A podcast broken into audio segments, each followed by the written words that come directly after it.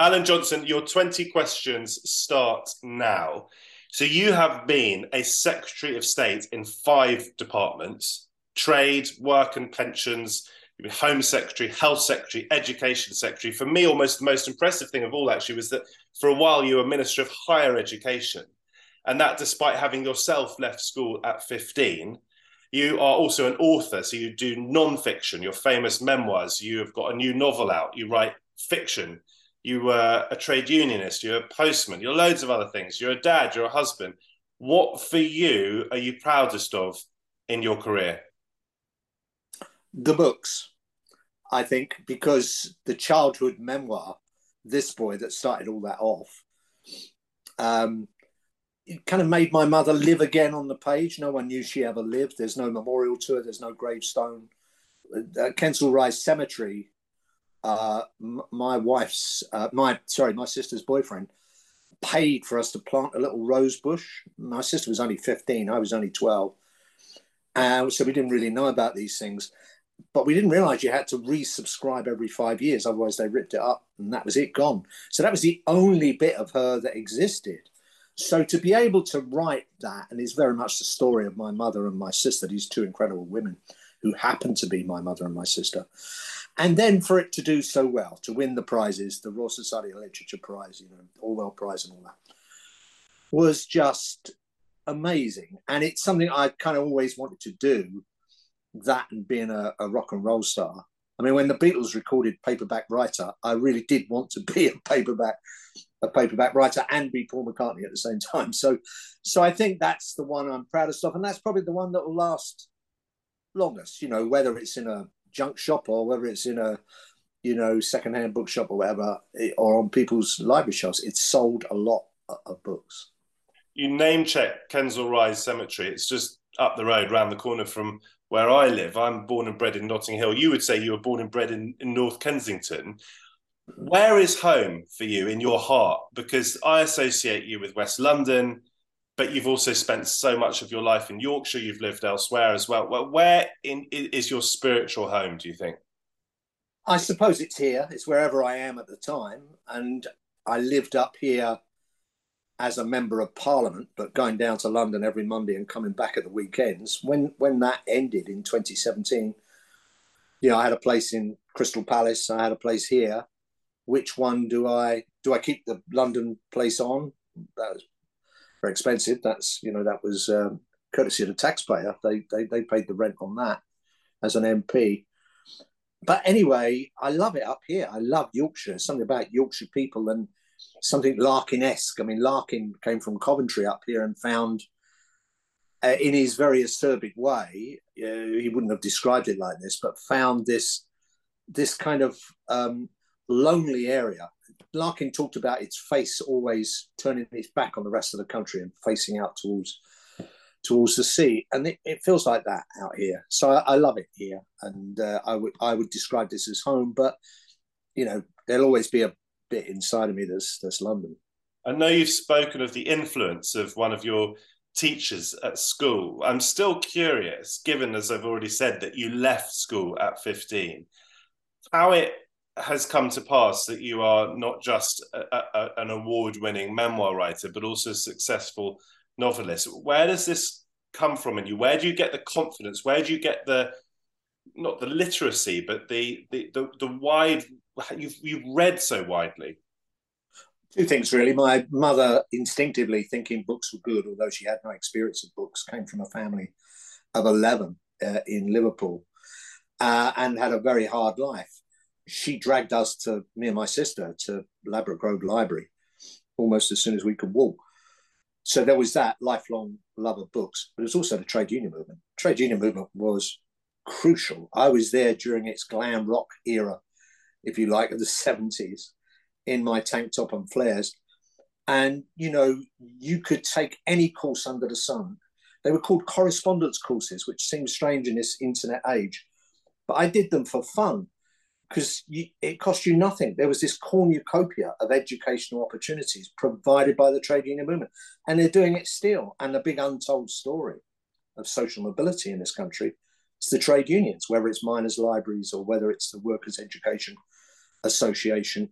And I was a huge beneficiary of that. And then becoming a union official at kind of shop steward level, we didn't call it that in the Union of Post Office Workers, but shop steward level and working my way up. You had to be able to stand on your hind legs and deliver a speech. You had to be able to, to write because you had to send letters and do articles and all that. And you had to be able to negotiate, put those three skills together. And it's a perfect apprenticeship for going into Parliament, which I did eventually in my in my 40s. What was it actually like being a postman? It was brilliant, absolutely brilliant. But it was the end of an era. So I joined the, the civil service, the uniform civil. We were civil servants. We had to sign the Official Secrets Act. Uh, up until the first year I was in the post office, I was a civil servant. Then it became a public corporation. But everything about the post office was a, roughly as it was when Rowland Hill kind of created the modern post office in 1840, penny black and all that. Uh, nothing was, um, everything was mechanical. Nothing was electrical. You humped the bags about. You sorted the letters by hand. There were no postcodes. Um, and of course, that was going to change, and technology te- technology was going to come in. But the the thing I remember about it most, about the mid seventies, I was posting in London, then I transferred to Slough, and then I got what was called a rural delivery, which for people watching or listening to this in Devon or Cornwall, they'll fall about laughing, thinking that anywhere in Buckinghamshire could be rural. But there is. I was on a delivery called Littleworth Common 120 drops, you know, farms. Uh, there was uh, there were farm labourers in Chalkpit Lane. There was a air vice marshal uh, up at Huntsmore Cottage. It was an incredible life because you delivered the newspapers you know, on behalf of the newsagent because they couldn't get news paper boys to go out there or paper girls. So you delivered the newspapers. You took bags of coal out to elderly uh, customers who couldn't get into Burnham to get to get their coal from from FW Clears in Burnham High Street. I used to take it out to them, and eggs from the farm, Hickneham Farm, taken around um, to other people around the area. But here's the best bit: eight o'clock every morning, I'd get to Mr. and Mrs. Rayner's place, which was Hickneham Farm, and they were right. They were real Tory country landed gentry. I'd walk into their lovely kitchen. The Aga was on. Terry Wogan was up on an ancient radio doing um, whatever Terry Wogan was doing. Fighting the Flab was Terry Wogan's big thing. This is the 70s. And they're prepared for me uh, amongst the dogs, the, the, their sons who were working on the farm, getting up, sitting down in their pajamas to eat their breakfast.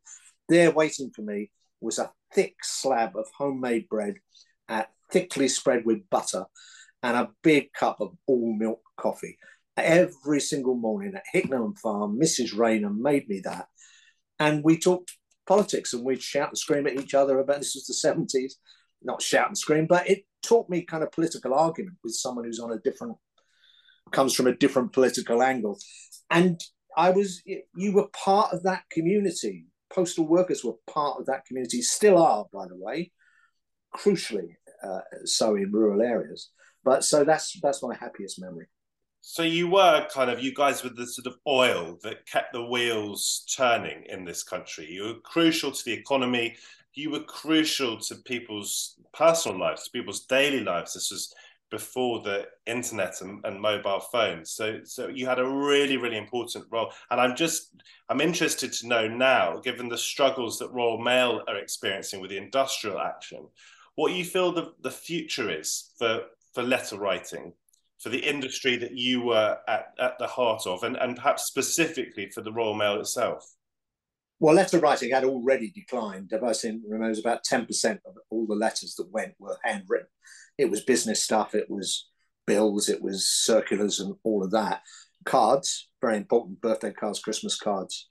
But letter writing had kind of gone, I suppose the phone was a big um, killer of that. Um, but nevertheless, uh, you know, even now, I mean, I when I was postman, I delivered loads of letters and a few parcels. Now they deliver loads of parcels and a few letters because the internet, you'll never be able to send a parcel over the internet. And indeed, the most common message on the internet is send me something through the post, send me a book, send me a catalogue, you know. So it's a huge opportunity. Um, I mean, I'm going to make this point, but I've been making it, you know, irrespective of my political allegiance the post office is one of those industries, like the railways, that should be in the public sector. That should be publicly owned because you can make a lot of money off of it. Um, if you want to cut the services back, a man in a van can go in and you know make a fortune delivering between Birmingham and Coventry or whatever. The post office has this universal service obligation, which is a very noble thing to deliver anywhere in the country, all 27, 30 million addresses, I think there is now, no matter how remote, in Highlands and Glens and riversides, they will be there once a day, six day a week, six days a week. And it will cost you the same as posting a letter up the road. That universal service obligation was what Rowland Hill introduced, still crucial, being torn to bits now because it's in the private sector. It's split away from the post office counters. They've had their own problems prosecuting their own postmasters. Um, and the whole thing, as as we predicted at the time, has become less of a important detail in the social fabric of this country. That's what the post office is and was, and that's what it can be again, irrespective of the internet, because you do need those characters going around and keeping people in touch with society, tackling loneliness, knocking on doors for people who, you know, suffering one of the biggest mental health problems we've got uh, in this modern age, which is loneliness. So I, it's a shame, and I just hope they win their current battle because I think there's a set of managers who are in there at the moment determined to reduce the post office to to the kind of gig economy that some of these other companies work in. And, and they would and do, I think, say say differently. But why did you think that party politics was for you, Alan?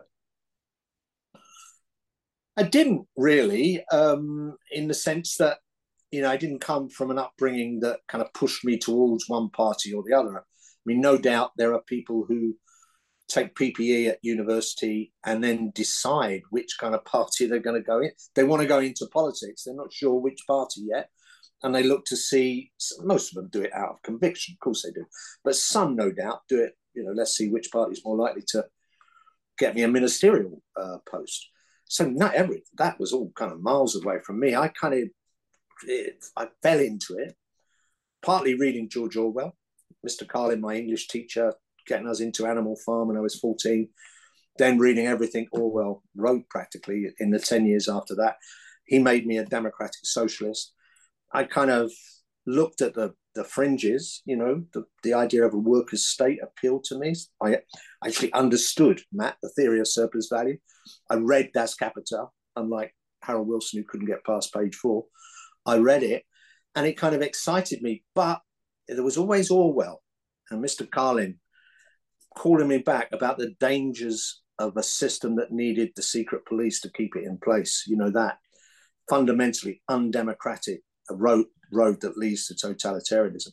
So in the end, when I was 24, I, I joined I joined the Labour Party. And a great hero of mine in the trade union movement, Jimmy Reid, who led the, you won't remember him, but led the great Glasgow work in. He didn't take people out on strike. He said they're trying to shut our shipyard we stay here and we keep working.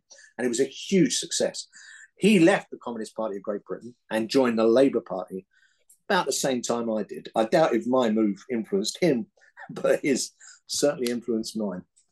Interesting you mentioned George Orwell because he wrote that style guide, didn't he? And I think very important part of that was stripping out fluff, stripping out excess language from writing.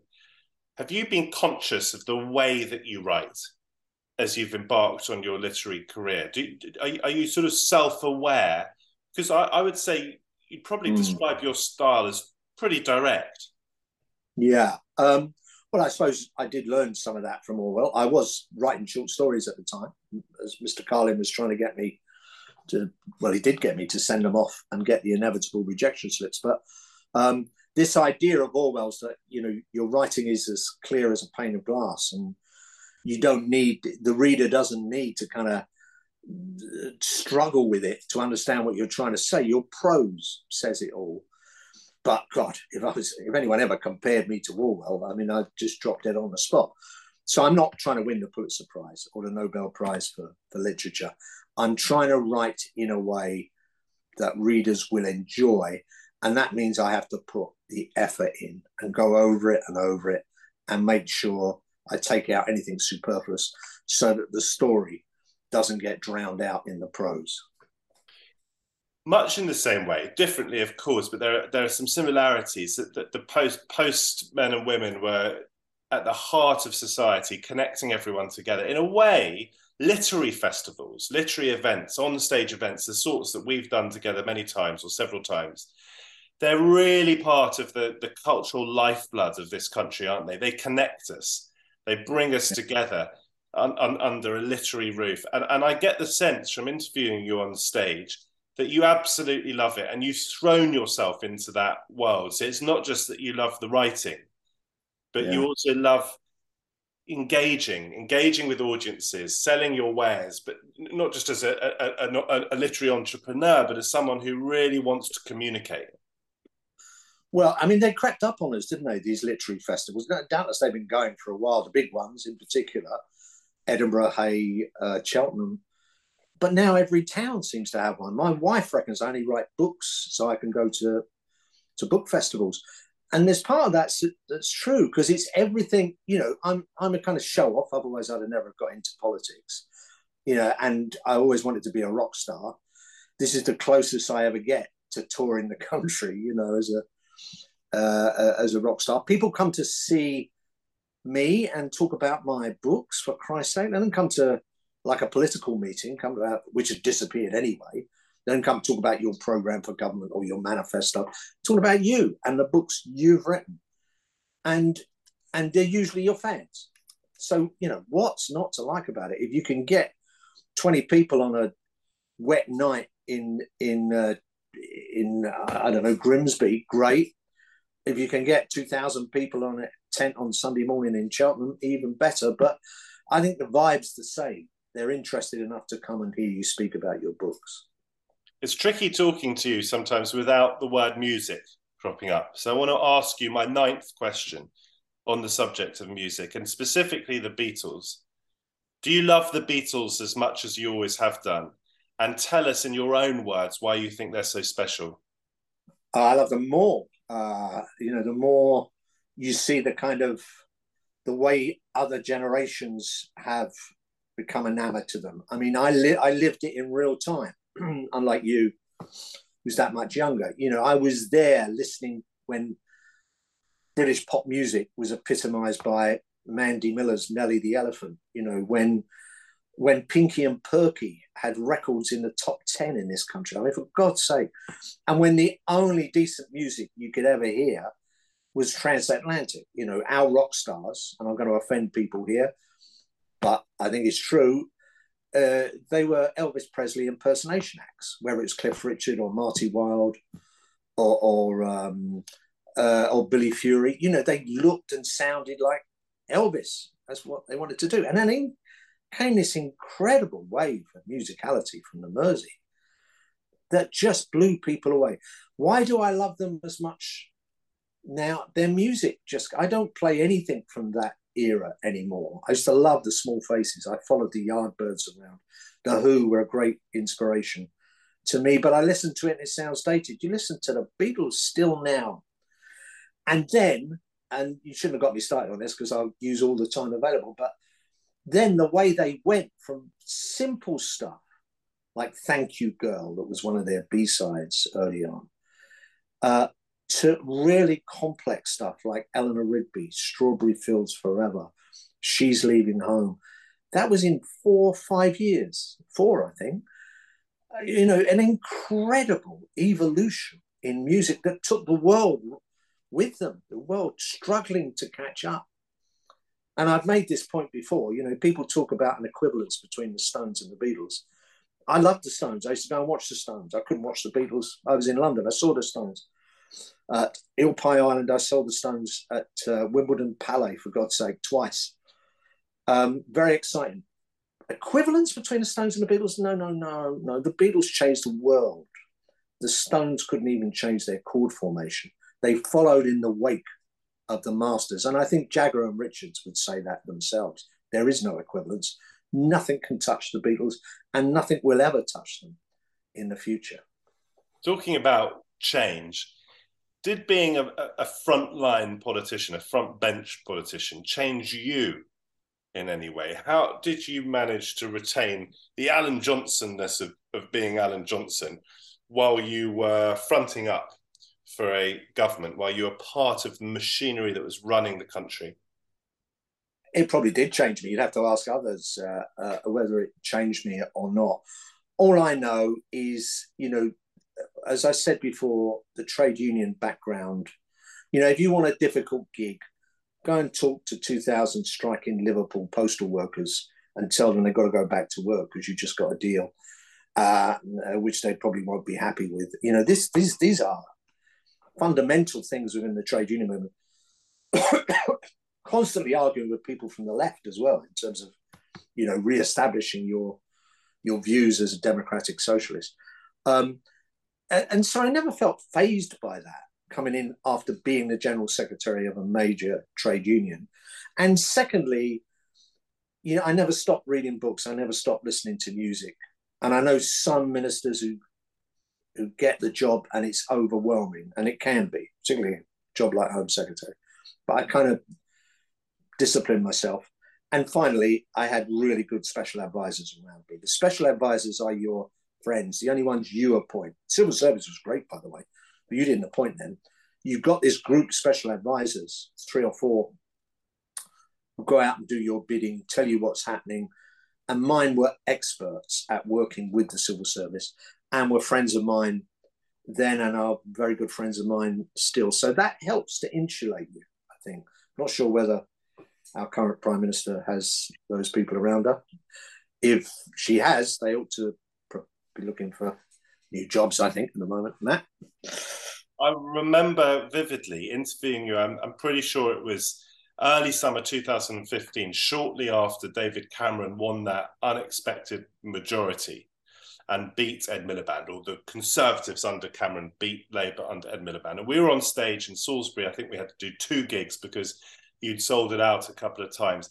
And I just introduced you by saying, I think perhaps the result might have been a little different had Alan Johnson been the leader of the Labour Party. And there was spontaneous applause and I think warmth towards you as well. Why didn't you run to be Labour leader?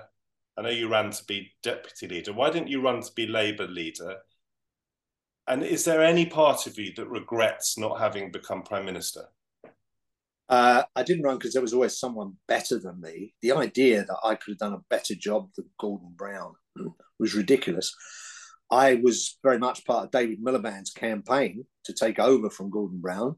It went to it went to Ed uh, in a kind of Shakespearean tragedy. Uh, and after that, I had absolutely no interest at all. I never really wanted to be the leader of the party. I saw what it did to people, uh, what what it did to their families, and and uh, and what it did for the rest of their lives. Actually, I mean, you know, you can't I can't go and have a chat with Tony Blair or a beer with him or, or Gordon. They're, they're, they're protected and they have to be protected for the rest of their lives. So, no regrets at all. None whatsoever. I mean, I've never had this new world of looking out onto the Yorkshire fields there and writing these thrillers. Uh, I don't think if I'd have, if I'd have been prime minister. Politics can, as we know, get really, really bitter, can't it? Vitriolic at times. There's a lot of hatred around. You talk to some people and they really seem to hate the Tories. And perhaps social media amplifies that. And I wonder, I know you're not a Twitter man yourself, but I wonder what whether you think broadly speaking, social media has been a force for the good or the bad in the way that we engage with politics bad, un- unquestionably bad, because people can do things anonymously.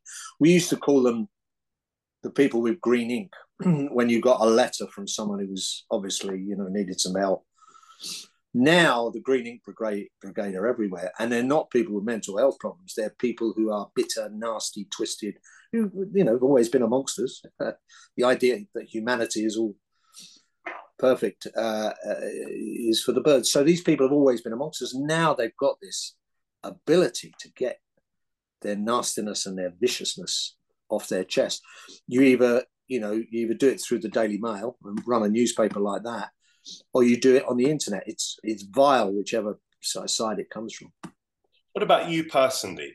Do you have friends who are Tories? Do you have have you made friends from across the floor when you were a, an MP? Are you are you happy to disagree very strongly as you did with that that lady that whose post you delivered all those years ago? You happy to deliver? Are you happy to to disagree very strongly, but to find common ground and to find humanity in people who do disagree with you and, and actually end up friends? that's the basis of our of our system. You know, George is better than Warlord. But you know, you channel all those through debate and discussion. I wouldn't know if lots of my friends would. I don't ask them how they vote before I become friends with them. The idea, you know, this never kiss a Tory nonsense that came up with one of Corbyn's uh, acolytes. I mean, what a terrible way to, to treat humanity. It's not far removed from. I want to know what their religion is before I become friends with them. I want to know what you know color their skin is. I want to know you know what. Why is it any different to hate people because of their political allegiance than to hate them because of religion and you know ethnicity and uh, sexual orientation? I think it's uh, it's absolute nonsense. I wasn't friends with many people in Parliament. Uh, you know, on my side, never mind their side. It wasn't the kind of there wasn't the kind of pally place uh, for me. But I'd count people like David Davis, uh, Michael Portillo, who I kind of met on the television rather than when he was in Parliament, um, as as friends. And I certainly, certainly wouldn't wouldn't know whether many of the friends I'm making now in my new world, my publishers, the people who work at Steph's Packed Lunch, which I'm on the telly twice a week, which I don't know what politics they're from. I don't ask, but it doesn't, you know, doesn't it doesn't uh, influence my friendships one way or the other we're speaking just a handful of days, or even fewer, after Liz Truss ditched her Chancellor, Kwasi Kwarteng. The Conservative Party, I think almost the consensus would be now, is in a terrible mess. Just how much damage do you think they are doing to the country? And given that Liz Truss has had to reverse such a great tranche of her flagship economic policy, do you think the, the reasonable thing to do, do you think the right thing to do is for there to be a general election so that we can have our say? Because after all, she was not prime minister when we last went to the polls. I think it's the right thing to do. It's the reasonable thing to do, but it won't happen because our, you know, our democracy doesn't allow it. We're a parliamentary democracy. I, I agree with that bit of it, by the way, being a parliamentary rather than a presidential system. I don't agree with the voting system. I think we should have PR. I don't agree with the Prime Minister's right to call a snap election. We ought to have fixed term parliaments, as we did uh, under Cameron, and it was repealed under Johnson. Um, no, their problem uh, is 12 years in government, pretending that they've been different governments, that Johnson was a different government from Cameron. You know, Cameron, Theresa May came in, my successor as Home Secretary, cut police numbers by 20%, a fifth of all officers. PCSOs disappeared in some places.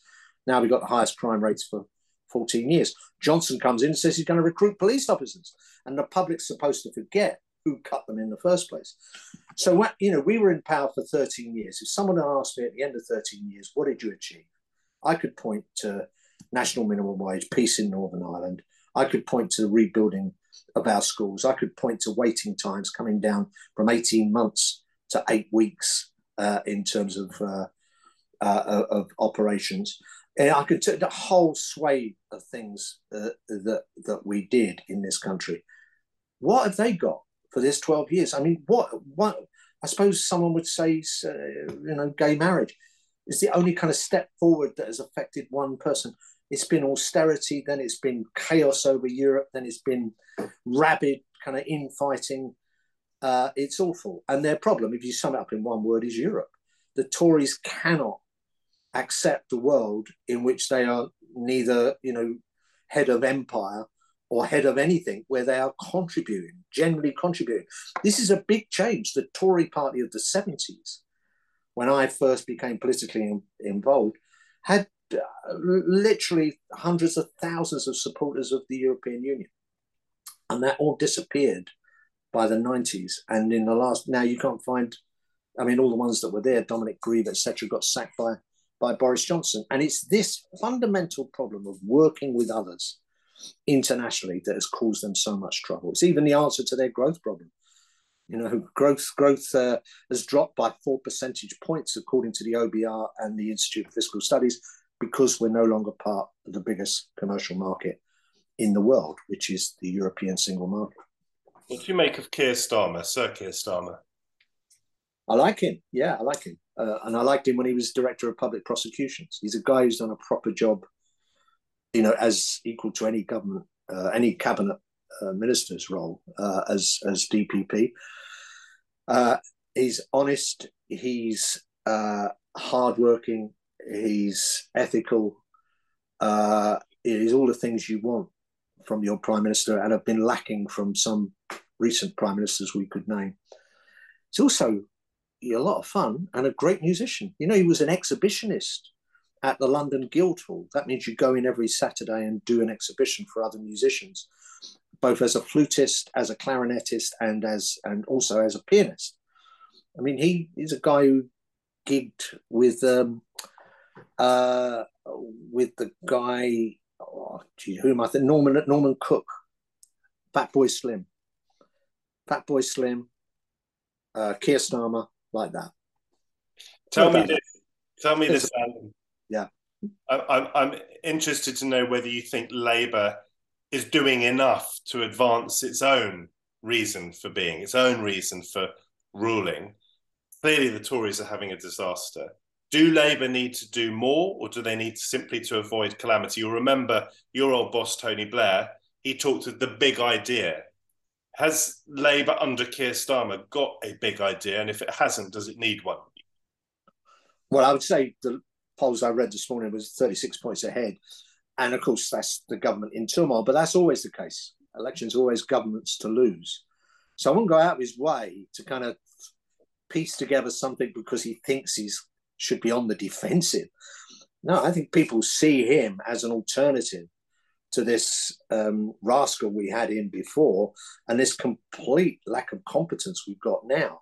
You know, they see him as competent, probably is the word that you need to describe Keir, and a competent front bench, and a good guy in Anas Sarwar uh, in, in Scotland, and a good leader in Wales, and good women coming through like Rachel Reeves.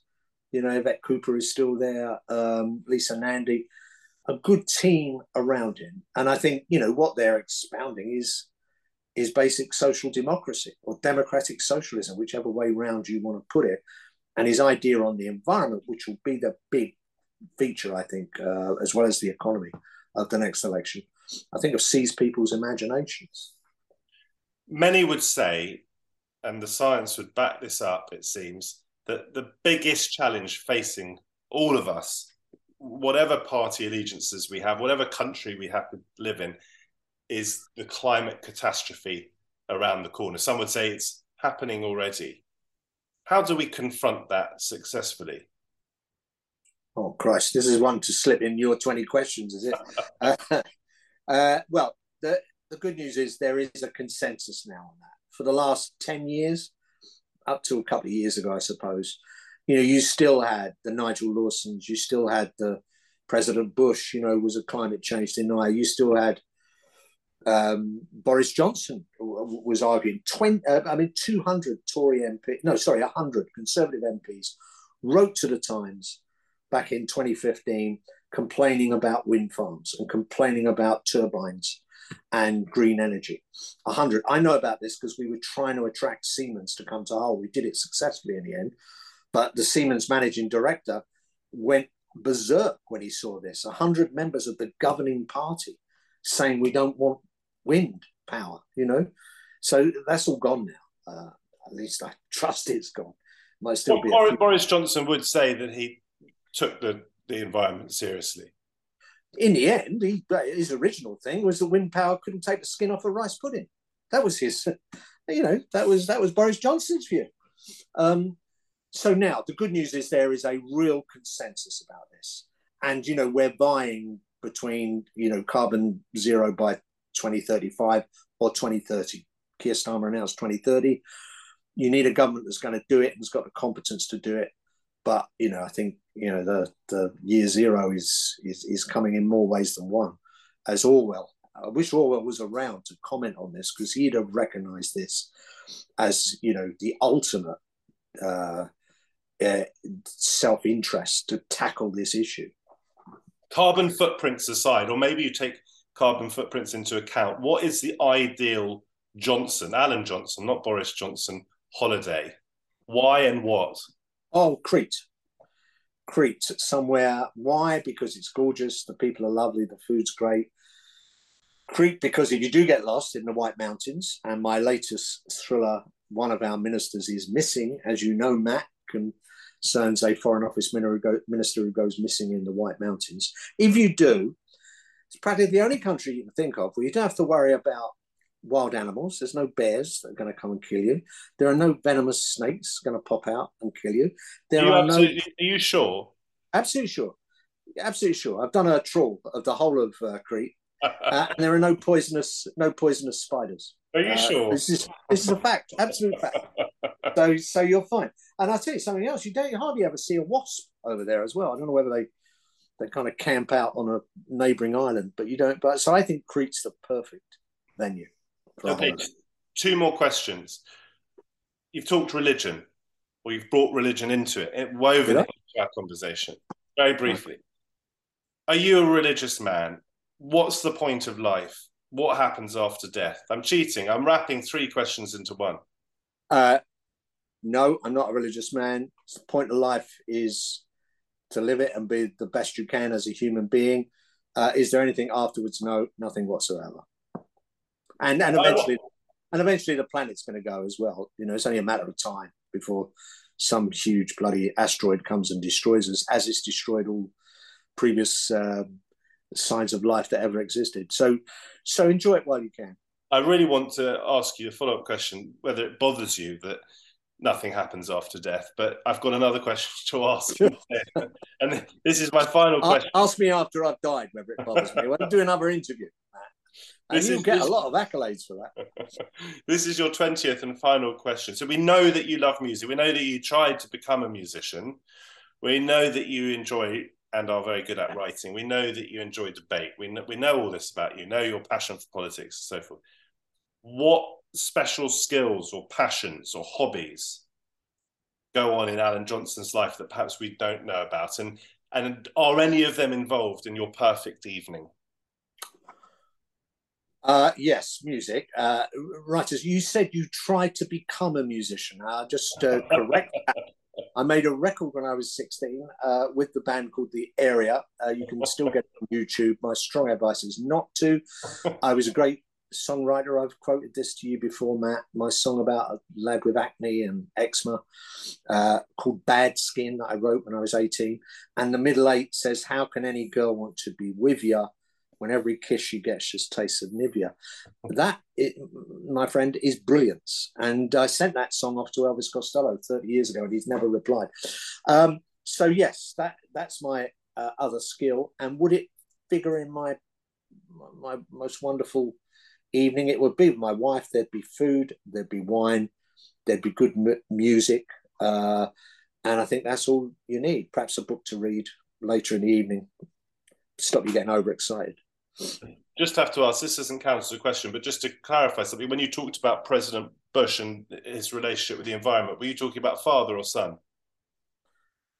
I was talking about father principally, but a bit of that rode into son as well. Alan Johnson, it has been an absolute delight, as it always is. It's been a particular delight to, to ask you 20 questions and to get 20 answers from you. Thanks you, Matt. Thank you, Matt. It's a pleasure.